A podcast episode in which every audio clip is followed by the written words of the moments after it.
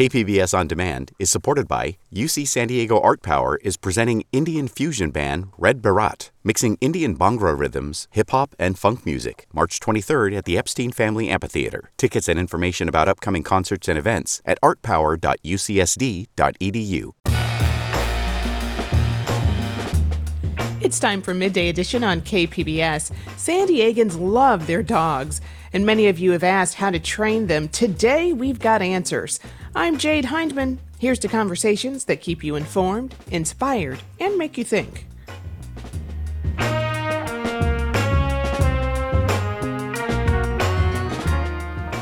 Rule number one when training a dog is to let go of misconceptions.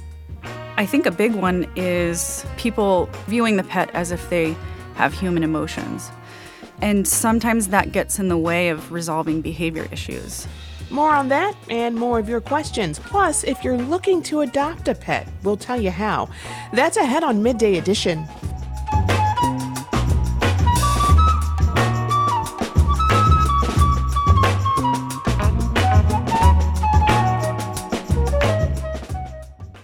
KPBS On Demand is supported by UC San Diego Osher Lifelong Learning Institute, hosting an open house to learn about the upcoming classes and seminars, member benefits, and meet the volunteer leadership team. Saturday, March 30th. Registration at extendedstudies.ucsd.edu/olli. January is National Train Your Dog Month, and since we know San Diegans love their dogs, we wanted to learn more about them and why they do some of the things they do. And we just love to talk about our canine companions. One you can hear in the studio enjoying a lovely snack. so I'll say San Diego is known for being a dog friendly town, including our studio here. In fact, it has been one of the top 25 dog friendly cities in the U.S. for the last five years. We reached out to you, the audience, to see what questions you had when it comes to your dog's behavior. And here to help us talk all about it is Angie Fonseca. She is a San Diego area animal behavior specialist.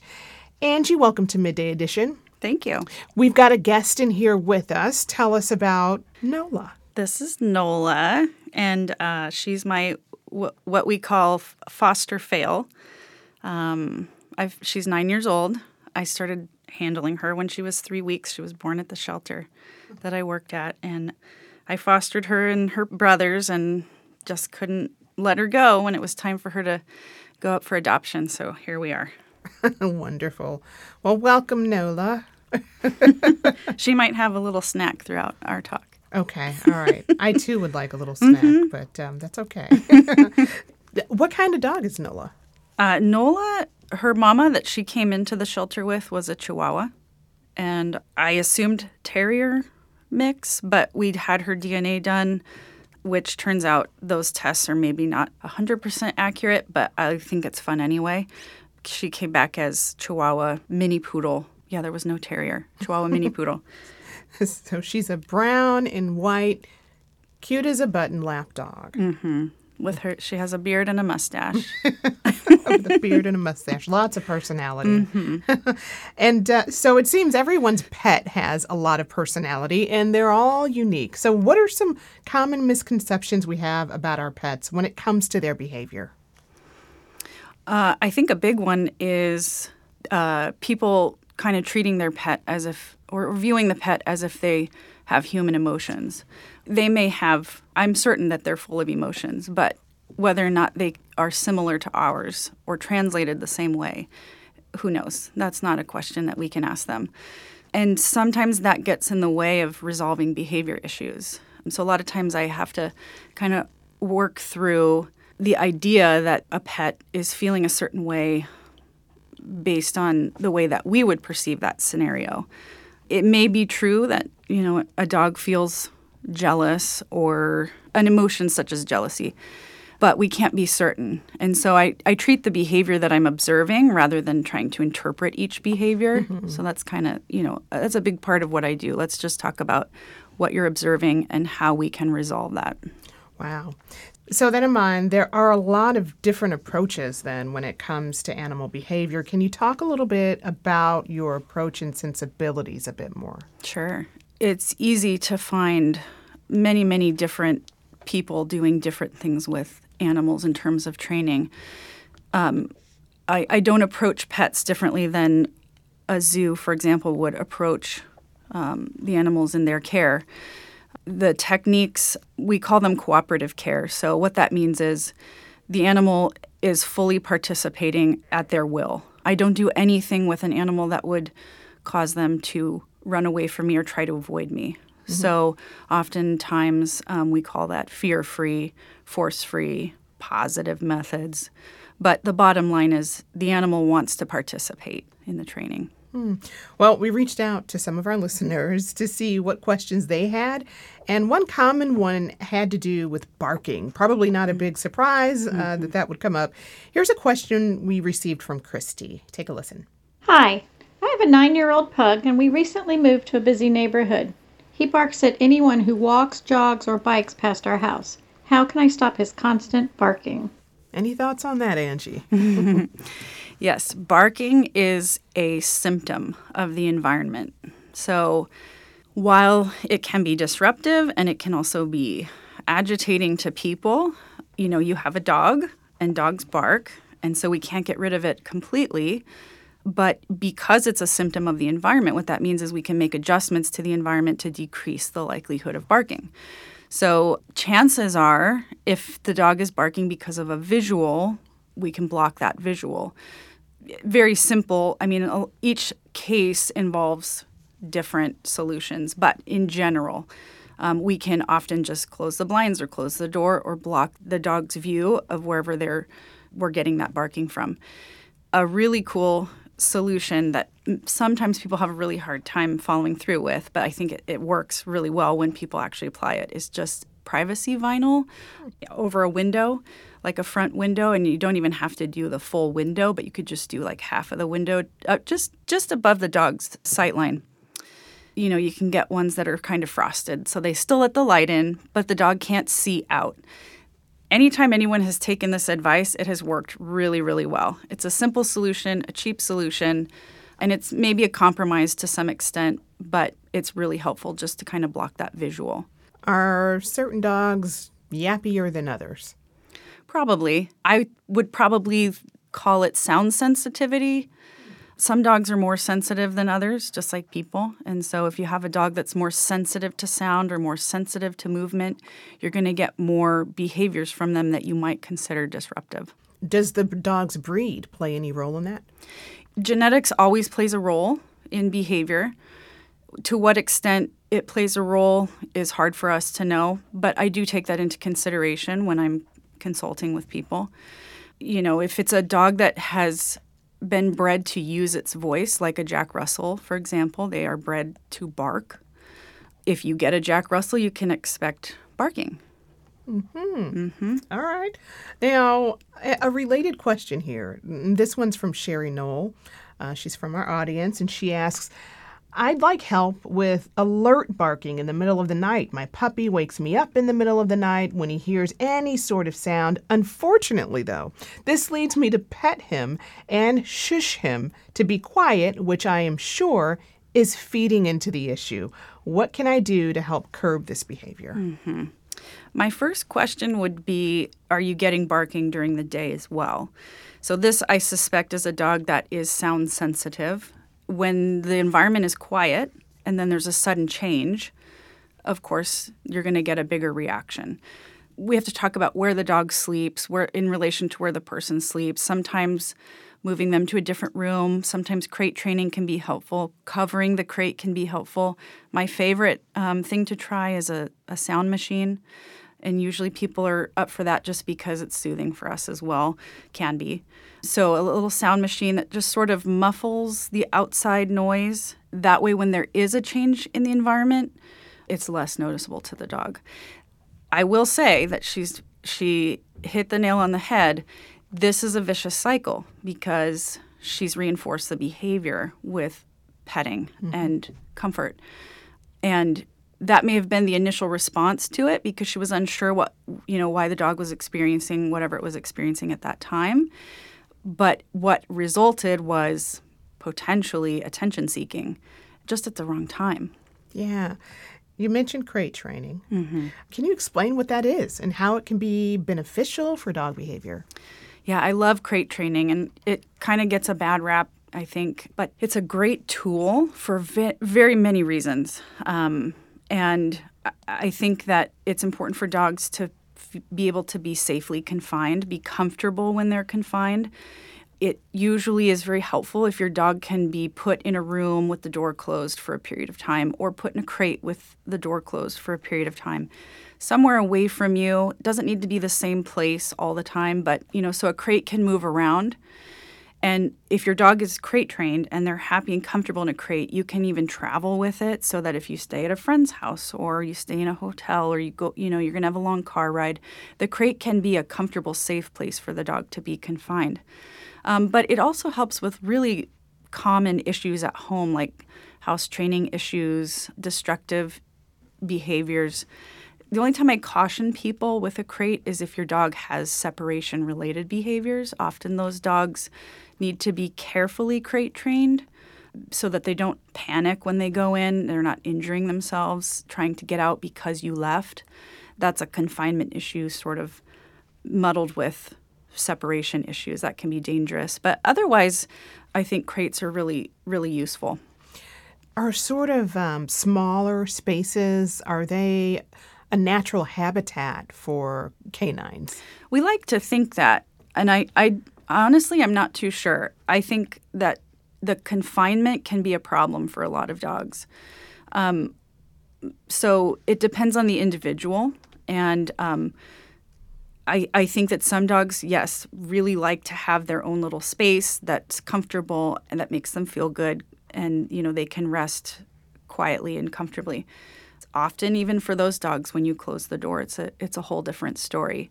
So you have to carefully crate train, make sure that it is a happy place. And one thing that most common question I get with crate training is, or comment rather is I don't want to make it a place where the dog feels like they're being punished. So I shouldn't use it for punishment, right? Mm-hmm. My answer is as long as the crate's being used for various reasons, the dog isn't able to make one association with the crate. So if you're using it for punishment, meaning the dog did something or you, you know that you didn't like and you said, "Hey, you need to go in your crate and be by yourself for a little bit."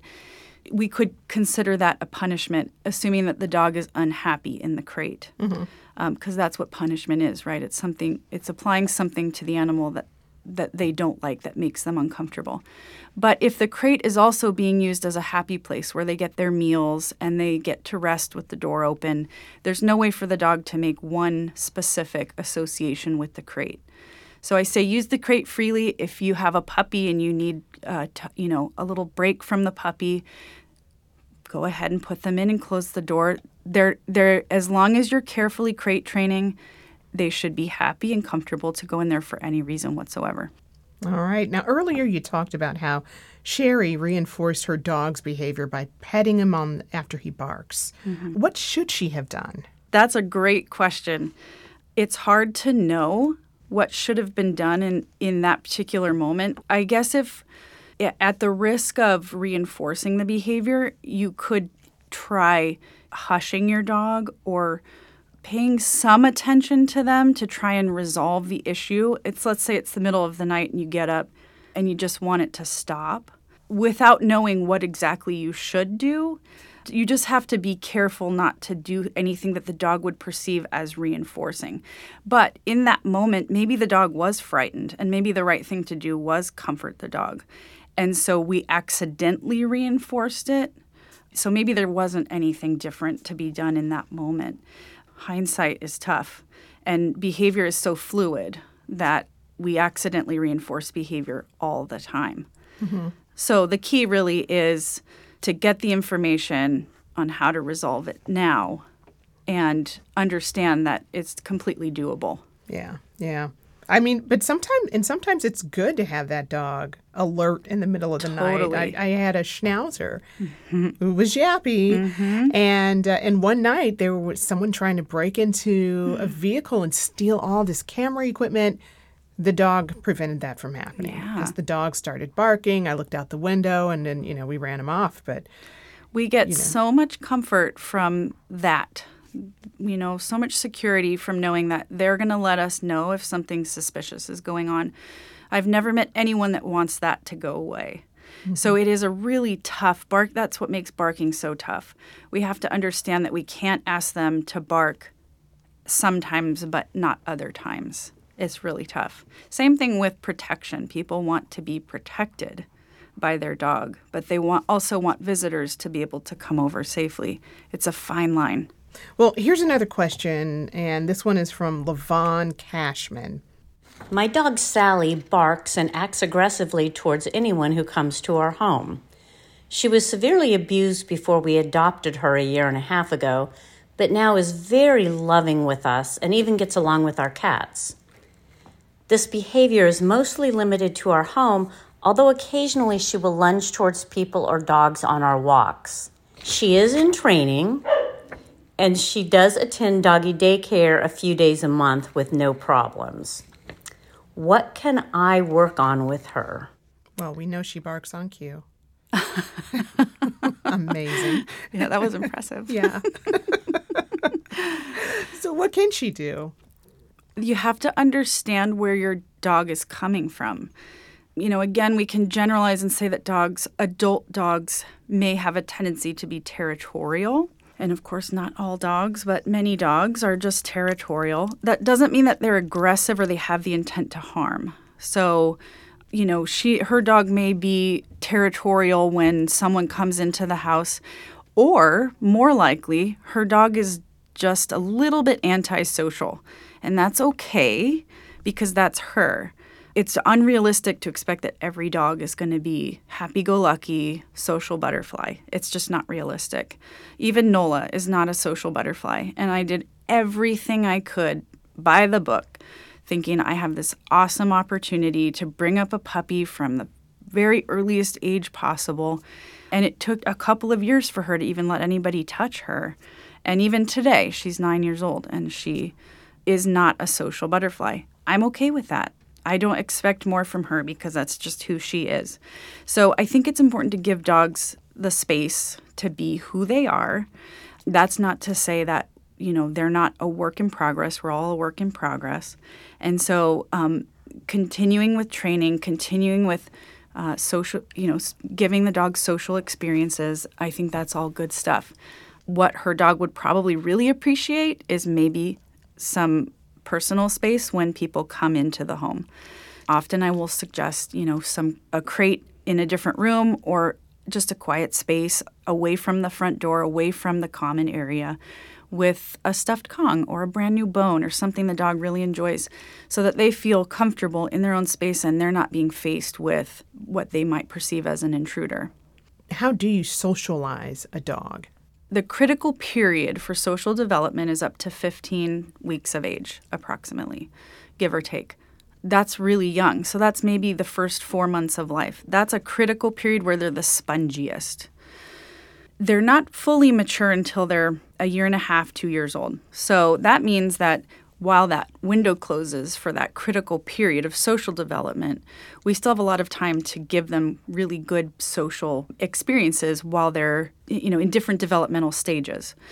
And then once they're adults, they are who they are. And at that point, I don't call it socialization because socialization period has ended. I just call it social experiences. That's play dates with other dogs. That's going, you know, to the coffee shop with you or whatever the dog likes to do up until about that two year mark, I think it's realistic to expect them to change. So, continuing to work at it, taking them to do the things that you would like for them to ultimately be able to do throughout life. It's if it's hiking or going to the brewery or whatever people like to do with their dogs.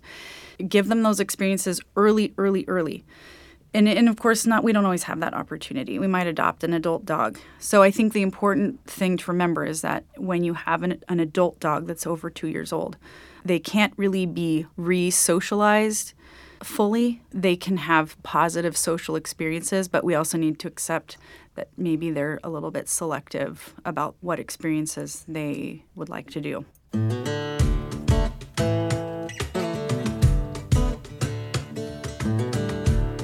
Coming up, more of your questions answered about how to train your dog.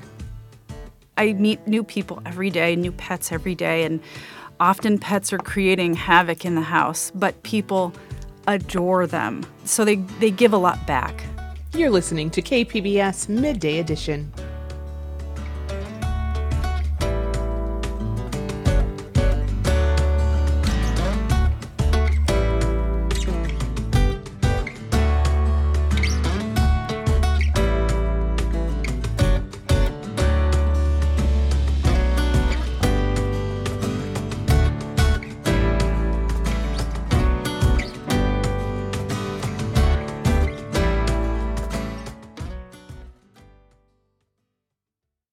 KPBS On Demand is supported by the University of San Diego, offering professional and continuing education courses in the areas of business, education, healthcare, and engineering. For enrollment opportunities, visit pce.sandiego.edu. You're listening to KPBS Midday Edition. I'm Jade Hindman, and today we're answering your dog training questions. I'm speaking with animal behavior specialist Angie Fonseca. Another concern people have is with dog bites. What should owners keep in mind there? Dog bites are really common, unfortunately, and they're most common with children, and they're most common with children outside of the family. So, dogs are most often biting kids that are not a part of their family. So, I always teach people, you know, if, they, if their dog is going to have any interaction with kids, I I teach people that kids should pet dogs away from the face, and dogs should only be pet when they ask for it. So that is the number one advice that I like to give all people because dogs are so integrated into our lives at this point. It's really important to respect their space. They have personal space. And dogs bite when they feel like they don't have any other options. So if you enter their personal space when they're asking you not to, with subtle body language that dogs try to warn you with, such as freezing, lip licking, you know, we call it whale eye, where you can kind of see the whites around their eyes, even growling, flashing teeth, lunging, snapping. Of course, this is, you know, these no- normally escalate to a bite. But if you see these subtle warnings, that's the dog saying, please back off. It's a polite way of saying, please back off. So if they get to a bite, it's because no one noticed those subtle warnings. And bites are very, very preventable in that way. It's important to know what dogs are saying with their body and to respect their space mm-hmm. when they ask for it. So I don't pet dogs unless they ask me to. They have to solicit me for affection before I reach out. Even an extended hand to sniff is an invasion of space. Hmm. So, if a dog approaches me and looks friendly, you know, wiggly body, loose wagging tail, mouth is open, tongue is hanging out, they're licking me, they're nudging me, that's an invitation to touch. Yeah. So then, how should people approach dogs? Uh, don't. Quite simple. yeah. They will approach you if they want affection from you, if they want attention from you. And they can smell you from really far away. So you don't need to extend your hand for them to get a sniff of you.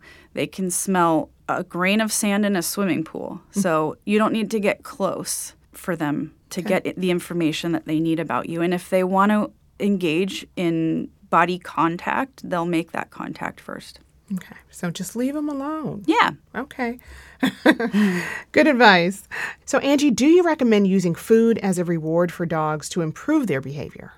I like to use food as reinforcement because dogs like food. Um, so, reinforcement can be anything that the dog likes affection, play, even touch for some dogs is reinforcing. So, as long as you're using what the dog likes, you can get them to repeat those behaviors. But food is and this is hard for some people to accept, but your dog likes food more than they like your affection. Unfortunately, I know. I'm sorry. Oh my god. I, I know. But it's important with food to make sure that we don't get stuck in a treat trap. So we're weaning off of food rewards at the appropriate time so that uh, we don't have a dog that's dependent on food rewards. And we also don't lose behaviors because that constant food reinforcement actually won't maintain behavior long term. So it's important to work with somebody that really understands how you get from A to B and you get you get a behavior that sort of sticks without needing to be reinforced 100% of the time. Uh, here's another question from an audience member. Hi, this is Chandra from Vista. My family just adopted two young dogs who we're guessing are about nine or 10 months old.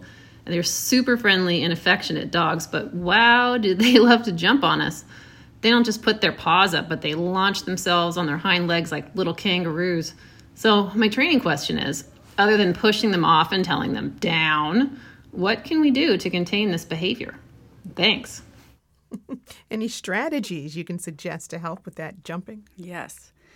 Jumping is an attention seeking behavior. And dogs, especially puppies, are trying to get to your face to lick lick your face, lick around your mouth. That's what they do with their mama. They it's an appeasing behavior. It's their way of saying, I love you, I love you, I'm not I'm not a threat, I just love you so much. So it's a natural behavior, which means it's very strong.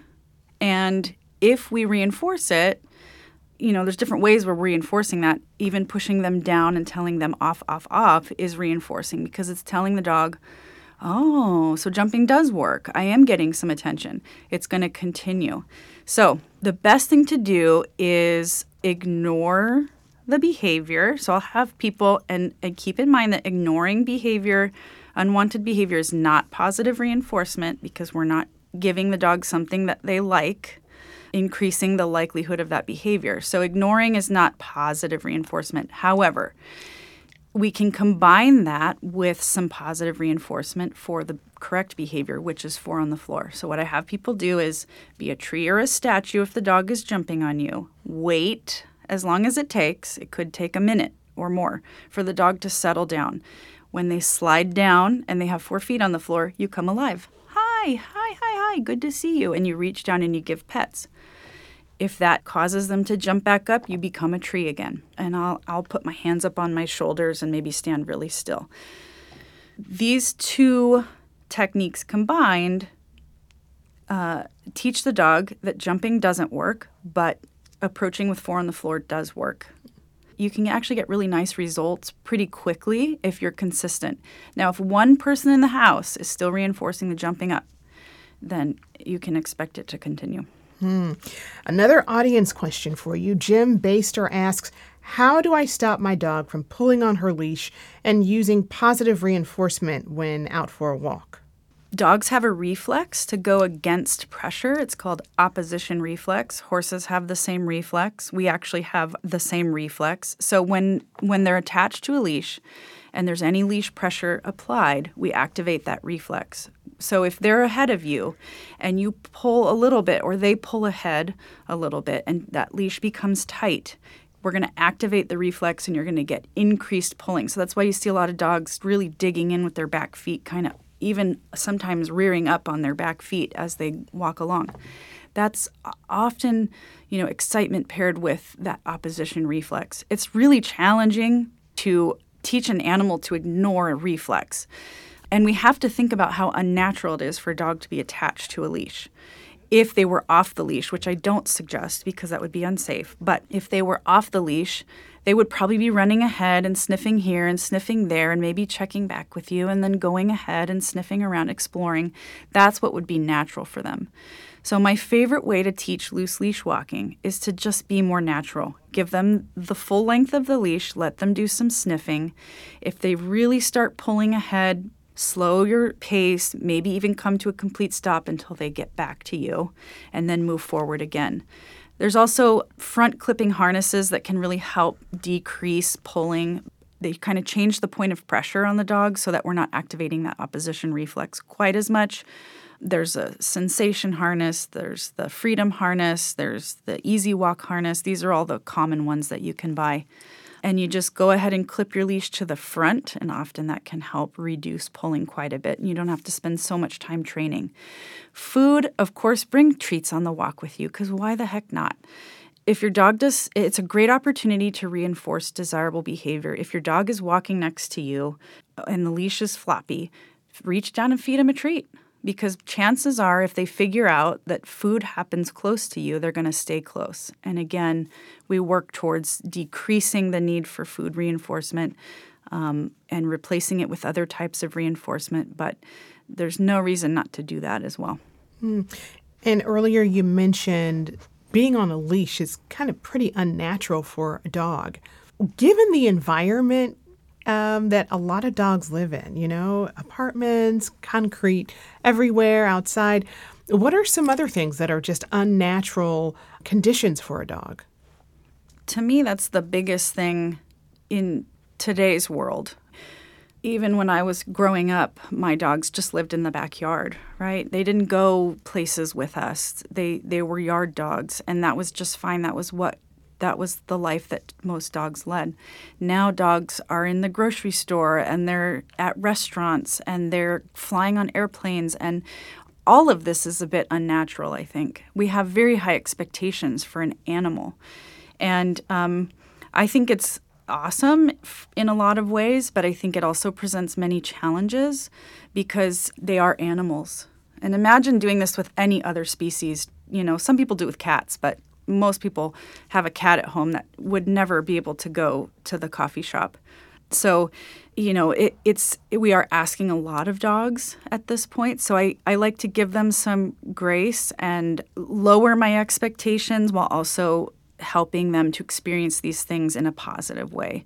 Um, and, and again, oftentimes that's just allowing them to have a little snack along the way, um, and encouragement, love, and affection, and understanding. Yeah. I think is important. All right, that's very interesting. You mentioned cats. There's a cat wine bar. Yeah. Around here. I haven't been, but I want to go. I, have been to. There's a cat um, coffee shop downtown. Also, I went there. Wow. Yeah. Mm-hmm. All right, the new trends. Uh, that's a whole nother interview. Mm-hmm. But here's a question from Mindy Donner. It has to do with chewing. I'm a pet owner of a mixed terrier, about 15 months old, who is incessantly chewing. His favorite chews could be vintage rugs, socks, shoes, furniture, wood, and he masticates and manages to digest a lot of this stuff. And yes, he has plenty of chew toys. In fact, the whole house becomes his chew toy. so, what advice do you have for Mindy? Oh my goodness. How old did she say puppy was? 15 months old. Oh, yes. I mean, she has a puppy. So, that's comes with the territory, unfortunately.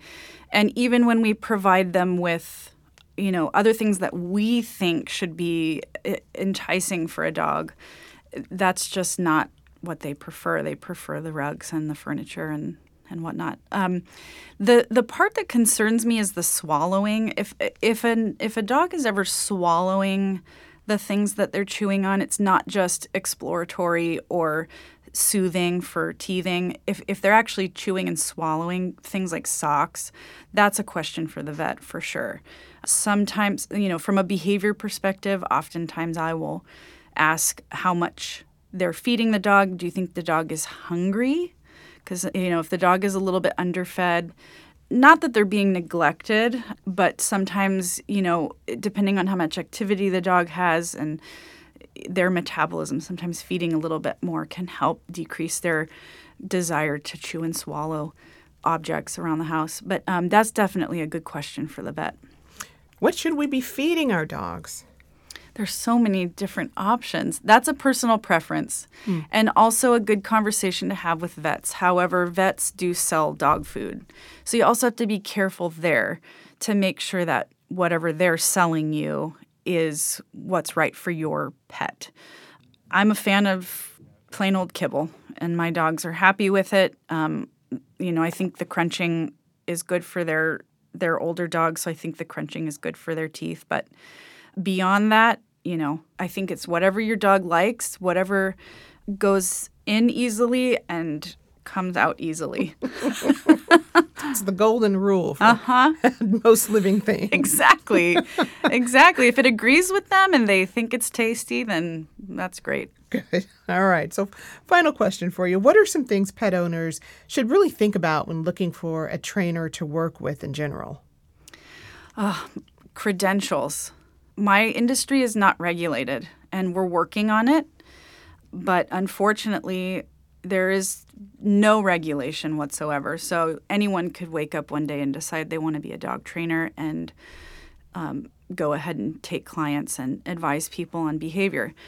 So um, the Certification Council for Professional Dog Trainers is a pretty big and well known certification. It's important that whoever you're hiring to work with your pet has similar philosophies to you. I hear all the time, you know, that someone called a trainer and they came in with a shock collar and the dog was subjected to that and they felt they themselves felt very uncomfortable. So I think that you've got to listen to yourself and um, just make sure that they know their stuff. They should know something about animal behavior, not just dogs, but animals, because I think that that's really important. That we, we have a responsibility to understand how animals learn. You know, it's important that a, a person's someone you're hiring, their techniques can be applied to more than just dogs. Hmm.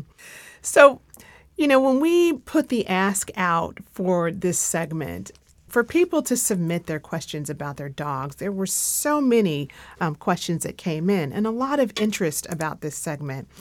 What do pets mean to people?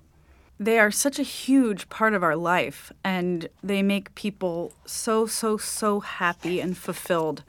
Um, and I think that, that that's why we. Oh, Excuse us. Nola just wants to make herself known too. Yeah, she does. You're still here. Yes. I think that's why we let animals live inside our homes. You know, I, I meet new people every day, new pets every day, and often pets are creating havoc in the house, but people adore them. And they so they, they give a lot back, you know, and um, unconditional most of the time. And I, I think that's why. All right. I've been speaking with animal behavior specialist Angie Fonseca. You can find out more about Angie and the work she does at her website, angiefonseca.com. We'll also have a link to that on our website. Angie, thank you so much for being here, and you too, Nola. Mm, thank you for having us.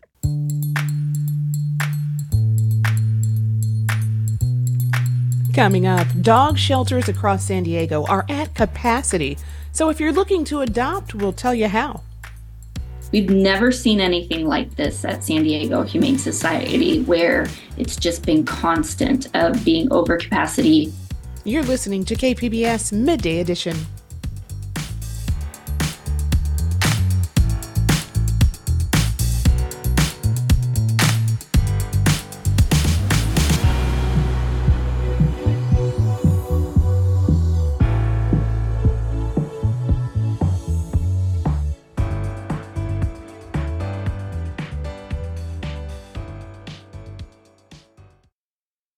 KPBS On Demand is supported by the San Diego County Toyota dealers, whose commitment to customers extends to giving back to the community and who are proud to support the City of San Diego lifeguards with their important role of keeping our beaches safe. Toyota, let's go places.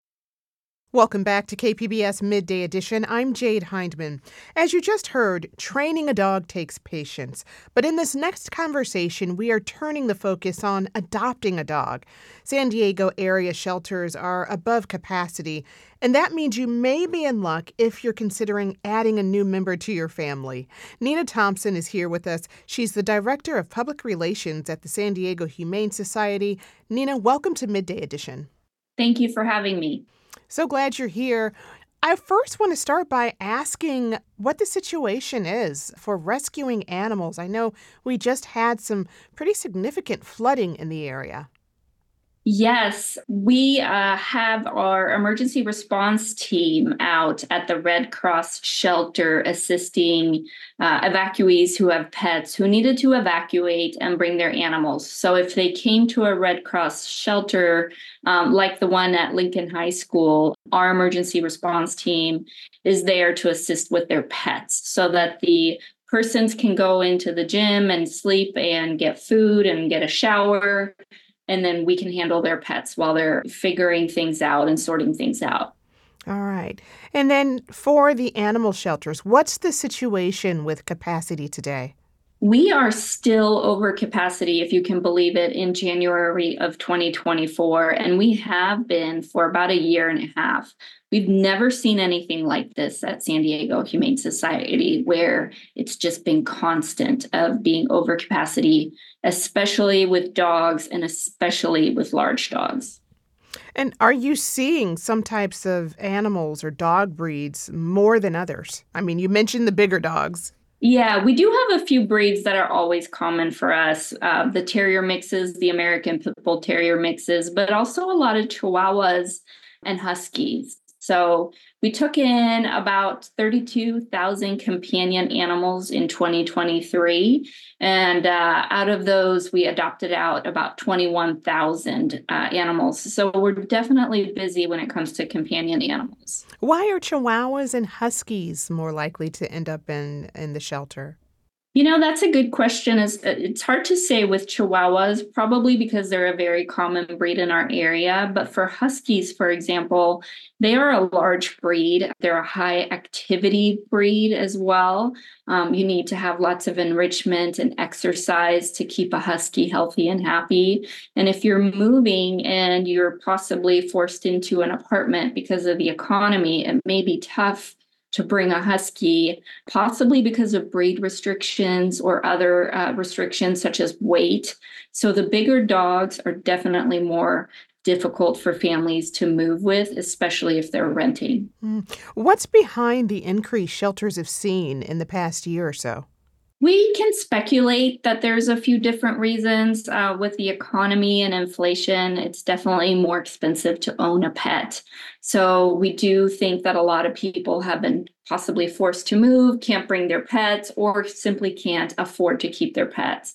At San Diego Humane Society, we have a lot of support services that we want people to know about so that they don't have to give up their pets if they're faced with a, financial hardship, we hand out free pet food six times a week from 10 a.m. to 6 p.m. Tuesday through Sunday, we hand out free pet food.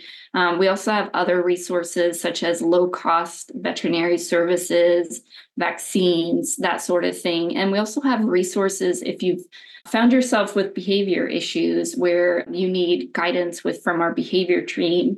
Those are either free or low cost and we can work with you so that you can keep your animal. But another reason why we might be seeing so many pets in our shelters is that there was a pause in spay neuter surgeries during the pandemic and we might be seeing the effects of that now and also a lot of people did adopt during the pandemic so they already have a pet in their home Mm. So, what if a family absolutely needs to rehome their pet? What's the best way to do that? The best way to rehome your pet is to do it yourself. We have a lot of resources that can guide you on how to do that at sdhumane.org slash rehome.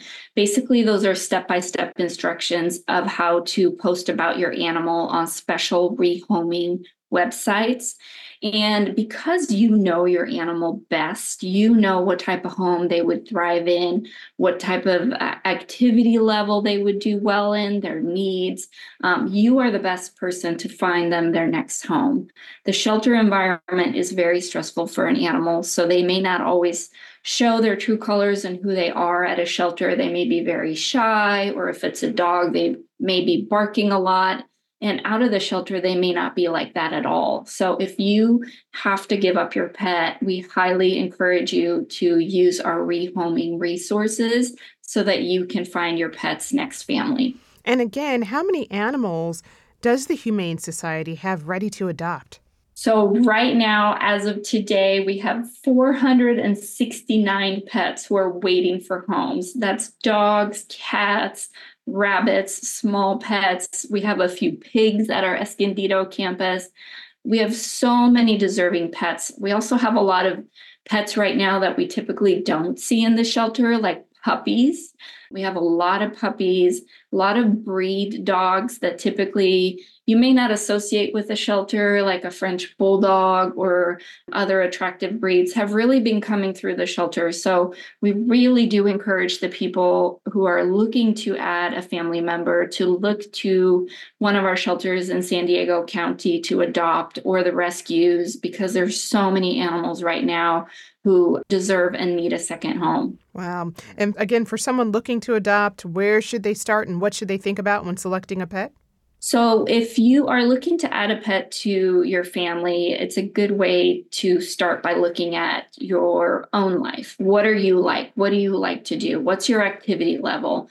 Are you out and about a lot or are you at home a lot? Do you want a running companion or a walking companion or do you want a couch potato? So it's really uh, important that you look at your own lifestyle before you adopt a pet. And then also make sure that you have time for them in your life and that you'll be able to take care of them to ensure that they're happy and healthy. At San Diego Humane Society, um, you would have an in depth conversation with our adoptions counselors uh, about the animal that you're interested in adopting to make sure that it's a good fit for you.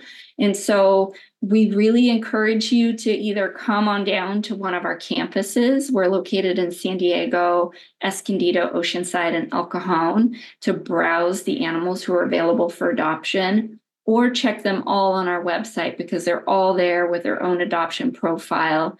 And if you're not finding the pet that you're looking for in a shelter, do look at those rehoming websites because there are a lot of families who are looking to rehome an animal, and your perfect match might be there. Nina Thompson is Director of Public Relations with the San Diego Humane Society. Nina, thanks so much for being here today. Thank you so much for having me. We appreciate it.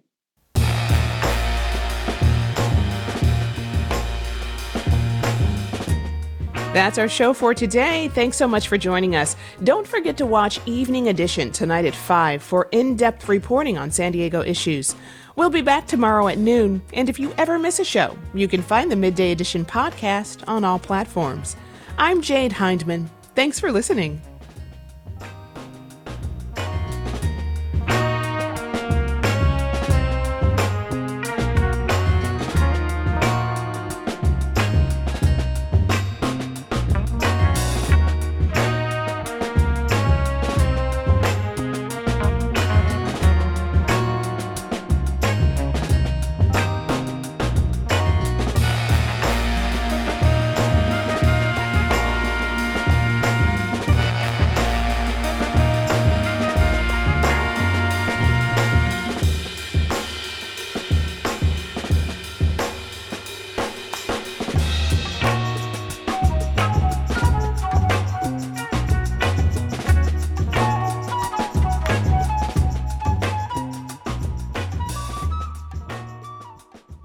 KPBS On Demand is supported by the National Conflict Resolution Center. Topics like political polarization and hybrid work policies can create workplace conflict. NCRC can help workplace leaders navigate divisive issues with the Culture, Communication, and Conflict Certificate. More at ncrconline.com.